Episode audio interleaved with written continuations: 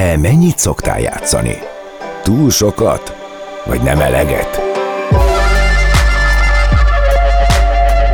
Ez a Game On, a Rádiókafé magazin műsora a játékok világáról. A mikrofonnál Bényi László, Bodnár Csaba és Gáspár József.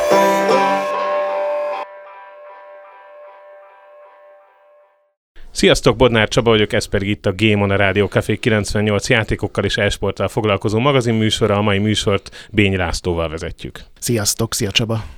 A műsorunk témája pedig hát egy nagyon, nagyon izgalmas téma szerintem, és mi már a kezdetek óta vártuk, hogy erről tudjunk beszélni. A játékfejlesztésről lesz szó, de nem csak úgy általánosságban, hanem van itt velünk a stúdióban egy kiváló szakember, Meszlényi Péter, a Spiritus Games művészeti vezetője, akiknek a legújabb játékuk, a Fabuleur most pár hete jelent meg, úgyhogy ennek kapcsán fogunk beszélgetni. Szervusz Péter! Hello, sziasztok! Szerintem az első kérdés az adja magát, mutasd be magatokat kérlek, Spiritus Games, aki ebben a világban mozog játékok között, magyar fejlesztő stúdiók között valószínűleg már hallott rólatok, de nem biztos, hogy minden hallgatónk így van ezzel. Mikor kezdtetek játékfejlesztéssel foglalkozni, hogy indult ez az egész? Elég régen, meg hogy mikor ki. Valójában ugye a Spiritus csapata egy rakás veterán, akik különböző időpontban kezdtek fejleszteni. Azt hiszem, hogy én vagyok egyébként a kormagban, a Némond. Egyszerre vagyok korelnök, és közben a kis pelusos, mert én csak 11-2 éve fejlesztek. Dotti a programozónk, ő már nem is tudom, 20 akárhány éve, Bató a designerünk, és egyben minden esünk is, tizen sok. Céges fiúkként kezdtük, illetve hát Dotti azt hiszem, hogy kis céggel, de milyen öltönyös fiúk voltunk jó darabig nagy cégeknél, hát magyarországi viszonylatban legalábbis nagyoknál. Így is ismerkedtünk meg. És honnan jött akkor az ötlet? Gondolom, ott is fejlesztéssel foglalkoztatok? Vagy hát ki mivel, de hogy ő, számítógépek világa? Igen. Játékfejlesztők voltunk mind. Ó, tehát akkor az alapok adottak, összeismerkedtetek, és akkor így jött az ötlet, hogy egy saját játékban kéne gondolkodni? Hát mind a hárman a nagy cégeknél, ahol dolgoztunk, ilyen Storm Region, meg Digital Reality, én megfordultam egy nagyon picit a Black Hole-nál is, a Cleversnél kezdtem, mondjuk az nem nagy cég, az közepes volt. A Digital Reality-nál is, meg a Storm Region-nél is kísérleti csapatokban vettünk részt, illetve vezettünk, ami játékterveket kovácsolt, és abból demókat, és eleve ez egy olyan terület, ahol az a dolgod, hogy játékokat találj ki, és mutasd meg a kiadók felé, hogy mi a terv, hogy működik. Tehát tulajdonképpen igen, mind dolgoztunk az aktuális nagyjátékokba is, a cégek nagyjátékaiban is, de a fő feladatunk az az volt, hogy az új irányokat, a cég új fejlesztési irányaival kísérletezzünk. Emiatt igen, már az első pillanatban, vagy az első pillanatokban foglalkoztunk azzal, hogy milyen játékot szeretnénk csinálni. Nyilván egy nagy cégnél ez kötött azért, tehát, hogy megmondják, hogy kb. milyen zsáner, a, milyen platform, milyen, milyen közönségre fejlesztesz, de azért pont ezeknél a konceptímeknél azért nagyon nagy a szabadsága még ilyenkor a fejlesztésnek. És a Storm Region meg a Digital Reality után hogy, hogy találtatok egymásra, hiszen, a, ahogy mondtad, hárman vagytok, főleg a Spiritus Games, illetve a Fabular fejlesztői között. Ez honnan jött ez az összetalálkozás? Hát a Dotti és Bató, ők a legrégebbi ismerősök, kollégák, barátok, ők még a Digital Reality-ben ismerkedtek, összedolgoztak együtt egy, egy csapatban, és ott nőttek össze, mint olyan emberek, akik nagyon értik egymást, meg ilyesmik. Én Batóval, meg a Storm Legend-ben dolgoztam a Seven Sage-en, ami egy később a, a stúdióval együtt sorvadó, elsorvadó játékprojekt volt, ilyen mágusos darab.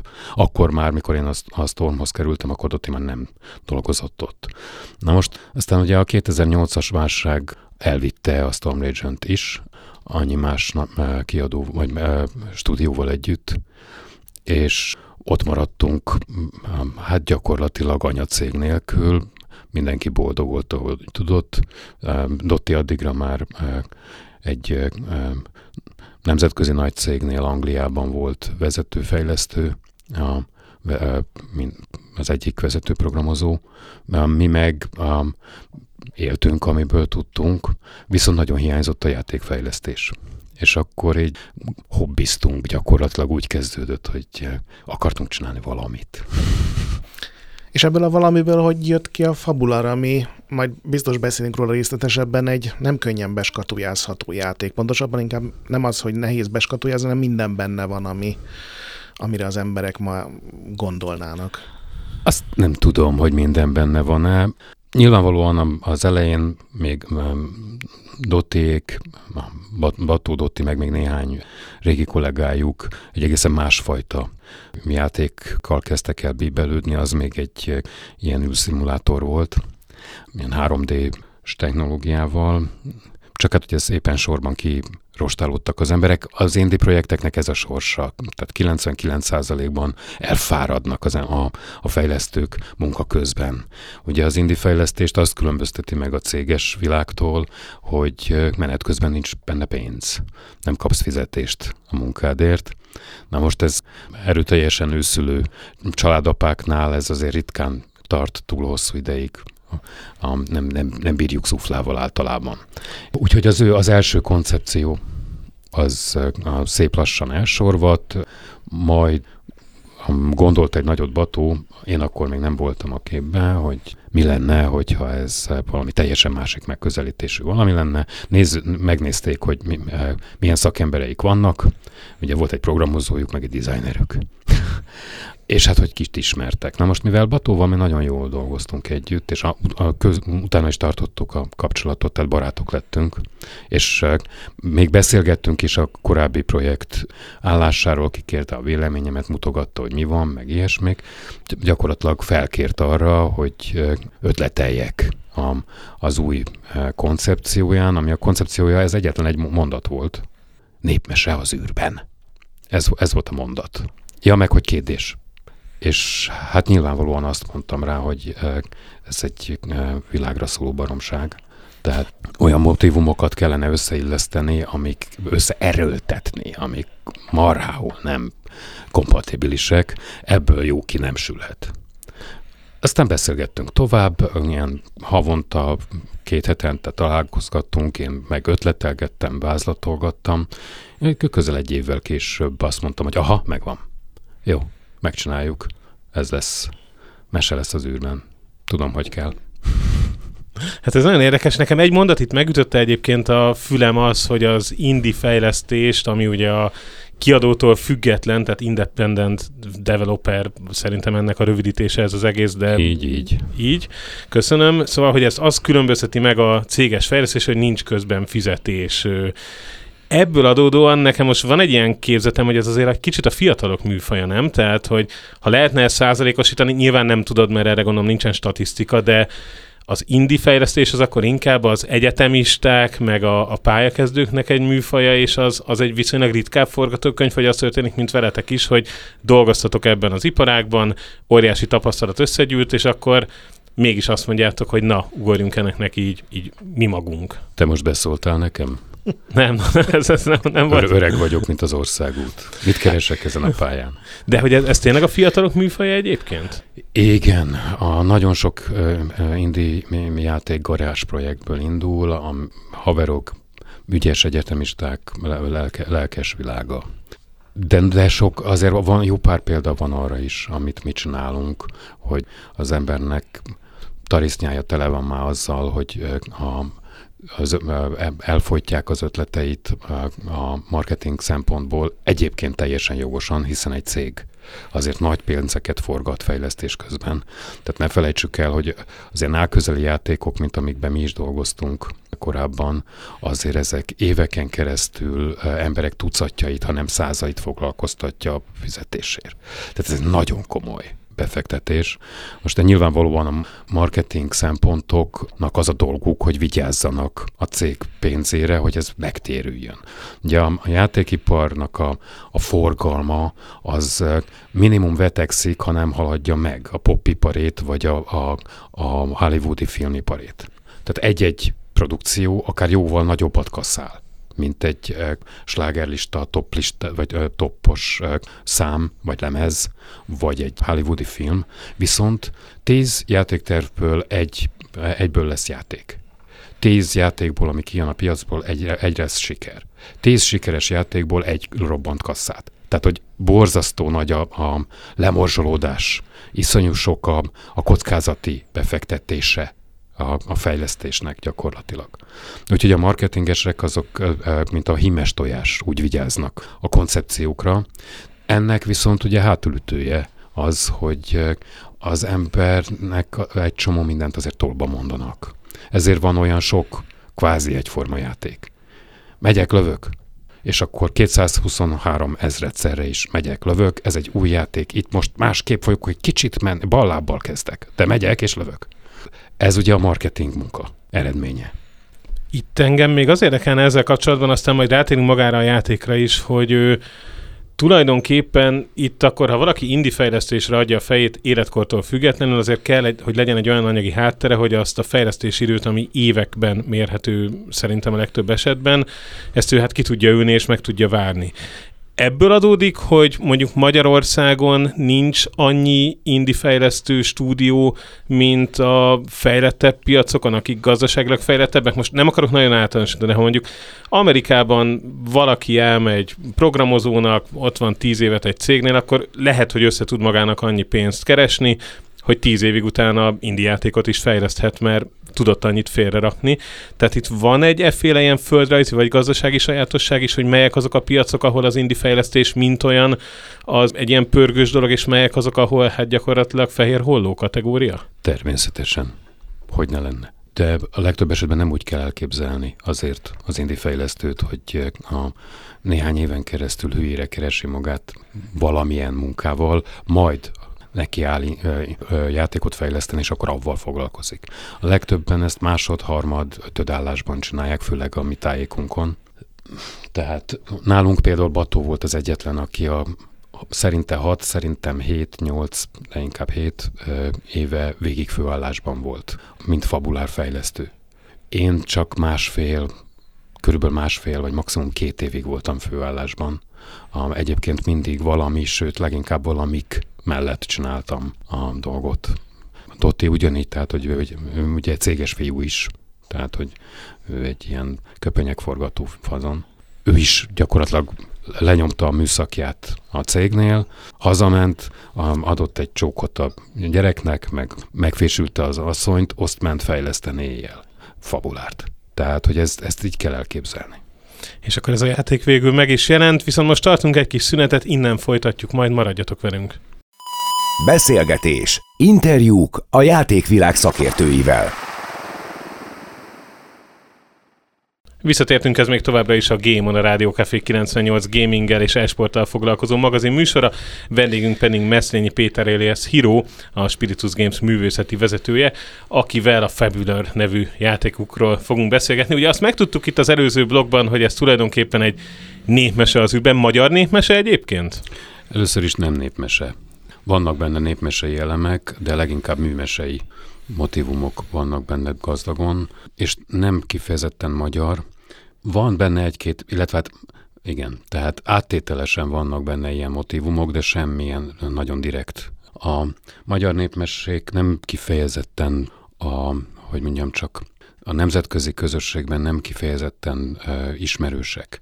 Ugye ez egy eurázsiai eredetű mesekincs a magyar. Egy rakás szláv, némi germán ráhatással, nem kifejezetten a ismerős közeg egy nyugati játékos számára. Bocsánat, hogy félbeszakítalak, akkor ez nálatok is szempont volt, hogy legyen befogadható és népszerű, vagy, vagy ismert, vagy... vagy... Nézd, a ját, a, egy játékot azért csinálunk alapvetően, hogy a játékosoknak örömet okozzunk. Ez egy fontos szempont. Tehát nyilvánvalóan fontos nekünk, hogy eladható legyen, de nem azért nem direkt népmesei alapú, mert ezek valami piacpolitikai oka lett volna, hanem, hanem egyrészt nem tudjuk elsütni azokat a gegeteket, az utalásokat, hogyha nem ismeri a, a, a befogadó az alapokat.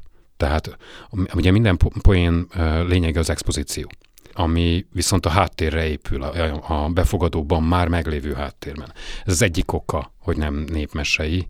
Egyébként nem csak nem magyar népmesei, hanem germán és kelta népmesei dolgok is csak óvatosan vannak benne, inkább műmesei utalások, amik ismertebbek. Tehát Grimmek, Arthur király, a mitológiákból emeltünk, tehát um, germán, kelta, esetenként kismértékben szláv mitológiákból. Egyszerűen azért, mert a, a, az univerzum, amit kitaláltam, ahol már meg tudtam fogni, hogy ebből a, a, az összenemillő elemekből hogy fogok tudni egy, egy világot építeni, az feudális. És ehhez a világképhez sokkal inkább kapcsolódnak direkt módon sokkal jobban beleszőhetőek a műmesei és a mitológiai történeti alapok. De vannak benne népmesei elemek is, magyar népmesei elemek is, de nagyon szűrve, áttételesen, inkább a műmesék.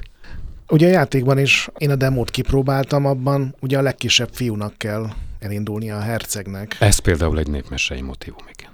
És akkor szerintem rá is térhetünk arra, hogy a fabularban mit kell csinálnia a játékosnak, miféle játékelemekből, műfajokból. Hát gombokat kell nyomigálni, és haladni előre a történetben. Hát de próbáljunk meg részletesebben szerintem előadni a hallgatóknak. Ugye alapból én szerintem, én legalábbis úgy fognám meg abból a kicsiből, amit én játszottam vele, hogy ez talán a leghangsúlyosabb elem benne az ez a kalandjátékos történetmesélős elem, és aztán arra épülnek szerepjátékos, akciójátékos elemek. Te ezt másként látod belülről, vagy, vagy szándék szerint? A némileg másképp. Szerintem az akció játék a, a fő pillér. Uh-huh utána fajsúlyban jön a kaland vonal, és erre rakódik rá a kalandjátékra, és a, az akciójáték ha mindkettőhöz szorosan kapcsolódik a fejlesztési rész, ami meg ugye az RPG vonalat képviseli valamelyest. Bár a kalandjátékban is az, hogy nagyon sok esetben rugalmasan alakítható a, a, a résztörténetek, az szerint, hogy hogyan reagálsz egy-egy szereplő felvetéseire, aki, akivel összefutsz a játék alapján, a, a, ugye az, az befolyásolja az adott mini történetnek a kimenetelét is. Ez végül is szintén ugye RPG elem is. Az, hogy ilyen különleges, tehát nem könnyen, nem lehet azt mondani, hogy ez, ahogy te is fogalmaztál, egy újabb lövöldözős játék, hanem itt azért tényleg több mondat is kell hozzá, hogy valakinek így nagyjából elmagyarázta, hogy milyen játék a Fabular. Ez segített, vagy inkább hátráltató volt, amikor Kickstarter csináltatok, amikor kiadót kerestetek? Amikor... Mindkettő. Mindkettő. Nagyon hamar fölkeltette az érdeklődését a játék elsősorban a szakmai közegnek, de a játékosoknak is, mert hogy furcsa volt. De még technik, technológiailag is furcsa, tehát Bató kidolgozott egy olyan pixel grafikai technológiát, ami valós időben fogad dinamikusan háromdimenziós világítást, fényeket, miközben az egész kétdimenziós, tehát pixelekből áll. Tehát, hogy már maga a kinézete is egy ilyen izgalmas dolog volt, úgy tűnik a közönség számára, pláne ugye, hogy a pixel art váltakozik line art Tehát a, a, az én illusztrációim azok torrajzok, kicsit kis utómunkával ellátva, miközben a csatatér az meg egy merő pixel. A, és hogy ezeknek a ritmusa is egy ilyen érdekes motivumnak tűnt a közönség számára. Ugyanakkor meg, meg igen, tehát elég nehezen tudták hova tenni. De hát az, hogy ilyen sok műfaji elem van a fabulárban, az nem megint csak nem pi- piacpolitikai szempontból gondoltuk ezt szerencsésnek, ami egyébként egy nagy kockázat is, tehát nem feltétlenül jó döntés, hogyha piacpolitikailag nézzük, hanem azért, mert az a játék kép, ami a fejünkben élt, az így volt kerek. Tehát, hogy ezek mind kellettek hozzá, hogy az legyen az összkép, amit uh, mi akartunk átadni ehhez kellettek a, ezek az RPG elemek, kellettek a, a kaland játék elemek, és hát persze nyilvánvalóan a csihipuhi is. És ha már említetted az akciót, ugye űrhajóval járjuk a játékban a különböző univerzumokat, a különböző Nevezzük szektorokat. királyságoknak. Királyságoknak, hiszen mondtad, hogy feudális, és itt akarok rátérni, hogy az űrhajók is nem feltétlenül a hagyományos lézerágyús harcra koncentrálnak, hanem ugye itt űrhajó közelharc van. Ezt hogy sikerült? Hát bizony csatabárdal tusakodnak a bádogdobozok, ja.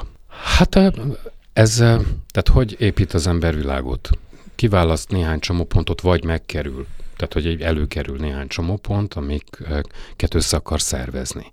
Ezeket a csomópontokat megfogalmazza, majd összeköti őket, hogy hogyan hatnak egymásra. Tehát ha kimondtuk, hogy feudális a világkép az űrben, akkor hát a feudális világképnek egy kulcsfontosságú motivuma a lovagok és a kézitusa. Tehát a hadviselésük egyértelműen ugye a, alapvetően a közelebb harci jellegű. Így aztán ahhoz, hogy ez a képzet megfogalmazódjék a játékban, hogy lovagi világ, vagy lovagmesei világ, ehhez ha a lézerágyukat ra fókuszálunk, akkor hát nem kapjuk meg a megfelelő hatást. Na most, a, mire eljutottam odáig, hogy oké, okay, oké, okay, hogy akkor lovag küzd, küzdelem űrhajókkal, na de hát akkor ez egyrészt miért?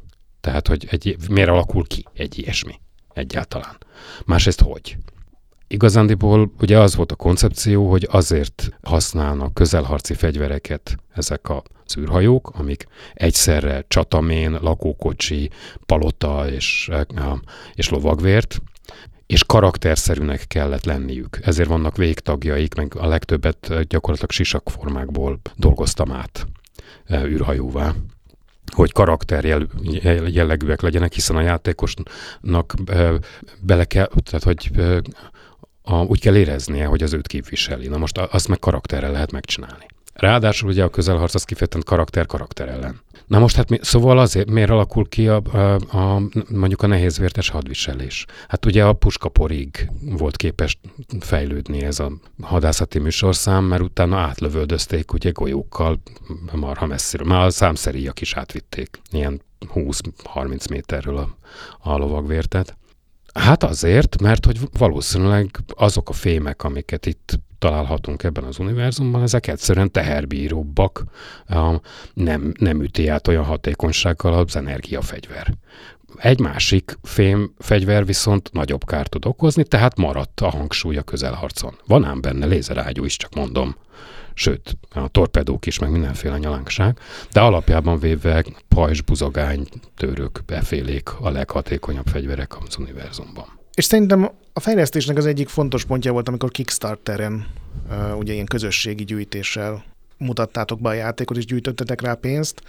Ennek milyen tapasztalatai voltak? Ez befolyásolta bármiben a fejlesztést magát, vagy ez nem így működik? A, a fővonalát nem. Tehát az alapkoncepciót nem befolyásolta. Ha ez ugyanaz az alapkoncepció, amit nagy nehezen, mondjuk egy-két év alatt kidolgoztunk, és ut- utána mentünk a Kickstarterre. Természetesen a visszajelzések mindig számítanak, tehát hogyha azt akarjuk, hogy öröm legyen játszani a játékkal, akkor a visszajelzéseket figyelembe kell vegyük. Itt jön a neheze, melyik visszajelzéseket a több százból milyen mértékben hogy akár, tehát akár egymásnak ellentmondó visszajelzések. Túl nehéz a játék, túl könnyű a játék. Hm? Akkor dösd el hogy merre fejlesztesz tovább. Tehát, hogy nem egy egyszerű dolog ebből mazsolázni, de ezzel együtt is nagyon fontos a visszajelzés sor, és igen, rengeteg részmegoldásban figyelembe vettük.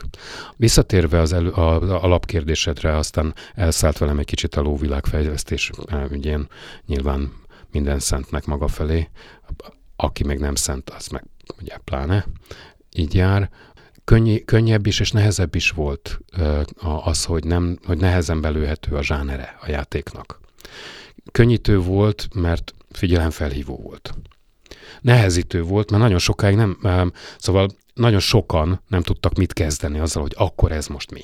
És úgy kellett megépítenünk a, a Kickstarter kampányt is, és aztán később is a kommunikációnkat, hogy abból lejöjjön, nyát, látszódjon, hogy akkor mi is ez. Egy ilyen nagyon sok zsánerelemet, hát nem is nagyon sok, de több zsánerelemet ötvöző játéknál nehéz egyértelműen kommunikálni a játék mi bellétét.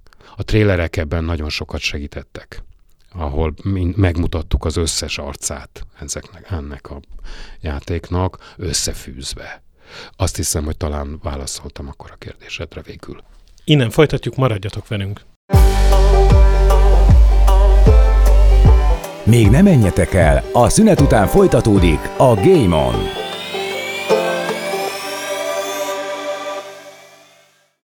Sziasztok, ez itt a Game a Rádió Café e-sporttal és videójátékokkal foglalkozó magazinműsora. Vendégünk továbbra is Meszlényi Péter, Hiro, a Spiritus Games művészeti vezetője, akivel nemrég megjelent játékukról, a Fabularról beszélgettünk, és ehhez kapcsolódik a következő kérdésem is, hogy megjelent a játék, de ez még ugye nem a végleges verzió ennek a Fabulárnak. Nem, nem. Ez egy eh, teljesen élvezhető eh, Early Access kiadás. Gyakorlatilag a content mennyiségből kb. számítva kb. a fele a véglegesnek, vagy pontosabban késznek szánt játéknak. Tehát a, az öt ö, tervezett realm, vagy hát királyság, vagy területból három van benne az Early Access-ben, és kettő lesz a készjátékig, és egyet megtartogattunk még reményeink szerint, mint kiegészítőt utána tudunk még csinálni. És most, hogy megjelent a játék, ez azt jelenti, hogy sokkal több játékoshoz jutott el, mint eddig bármilyen korai verzió, vagy demo verzió. Így van. Gondolom megint rengeteg visszajelzés jött, megint jött olyan, hogy túl könnyű, túl nehéz, de láttam, hogy már jöttek frissítések ehhez a verzióhoz. Most hogy szűrtétek le, hogy min kell változtatni, vagy milyen irányba? Hát egyrészt amióta van kiadónk, a Prismatika, azóta van teszt csapatunk is, tehát eddig éveken át persze teszteltettünk, akivel tudtunk, de most van egy kom- kom- kompakt csapat, és, és elég rendszerezett, tehát a visszajelzéseket rendszerezik, és úgy dobják nekünk oda, sokkal könnyebb így. Másrészt meg, hát jóval kiforrottabb a játék, mint eddig bármikor, tehát sokkal jobban, könnyebben tudunk Hát minél pontosabban látjuk, hogy mi, mi van, annál könnyebben mérlegelünk, hogy mely tanács, mely kérés, mely észrevétel a passzal jobban a koncepcióban, mely, melyik annyira nem. De folyamatosan, igen, folyamatosan fejlesztjük a játékot. Említetted a kiadótokat. Nekik gondolom direkt azt tetszett a játékban, hogy ilyen furcsa, hogy nem egy megszokott irány, és így sikerült őket. Hát ők elég korán kiszűrték, a, a kiadót alapító fickók még mielőtt megalapítottak a kiadót, már fölfigyeltek erre a játékra, meg tetszett nekik. Meg hát ők kifejezetten brandesíthető játékok után érdeklődtek. Tehát pont olyan, aminek, aminek világa van. Tehát, hogy jól körvonalazható, érzékelhető, érzékletes univerzuma, mert, mert egy-egy játékban hosszú távon gondolkodnak, hogy hosszú távon kísérik és segítik fölfejlődni. Úgyhogy igen, pont ha ez furcsaság, akkor igen, ez, ez volt és ö, mi a következő lépés? Gondolom ugyanúgy a legtöbben a főállásotok mellett fejlesztitek, de a kiadó ebbe mennyiben szól bele? Ugye rengeteg sztori van, hogy a kiadók áthághatatlan határidőket állítanak a fejlesztők elé. Gondolom ez a, itt az indi szférában azért másként működik. A játék időre még nem készült el soha. Tehát amióta van játékipar, azóta határidőket még soha nem tartottak pontosan a legjobb tudomásom szerint, akár céges, akár indi világról beszélünk, de nyilván egy indi az lazább valamivel. Na most a, a prizmatikával nekünk elég nagy szerencsénk van, mert kifejezetten partneri a hozzánk állása, vagy ezzel is választottuk, mert hát nem ők voltak az elsők, akik jelentkeztek, hogy kiadnák, meg mi is kerestünk korábban, de a Prismatika talán a negyedik, aki önmagától jelentkezett kiadó, hogy ők ki akarják adni a fabulárt, és végül azért kötöttünk ki mellettük, mert nagyon tetszett a szellemiségük.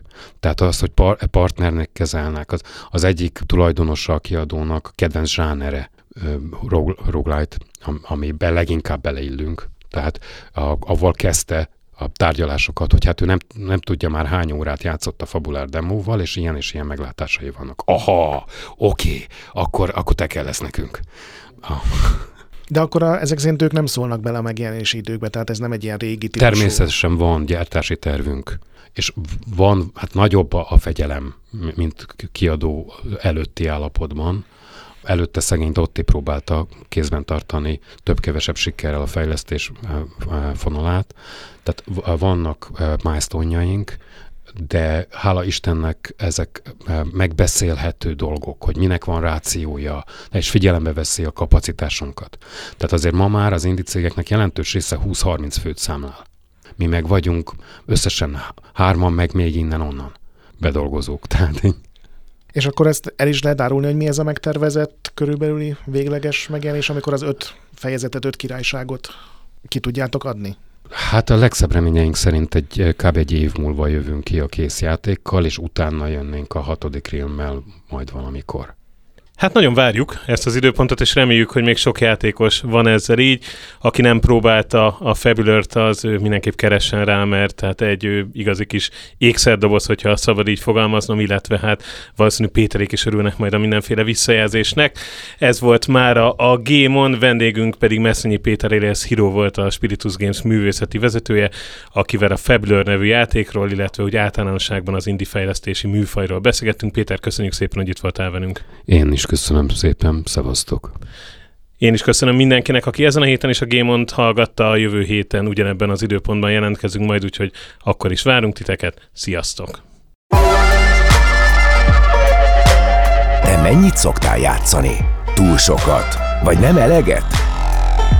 Ez a Game On, magazinműsor a játékok világáról. Casual gaming és e-sport, konzolok, PC-k, trendek, gazdasági elemzések, Bényi Lászlóval, Bodnár Csabával és Gáspár Józseffel minden szerdán délután 3-tól 4-ig a Rádió Cafén.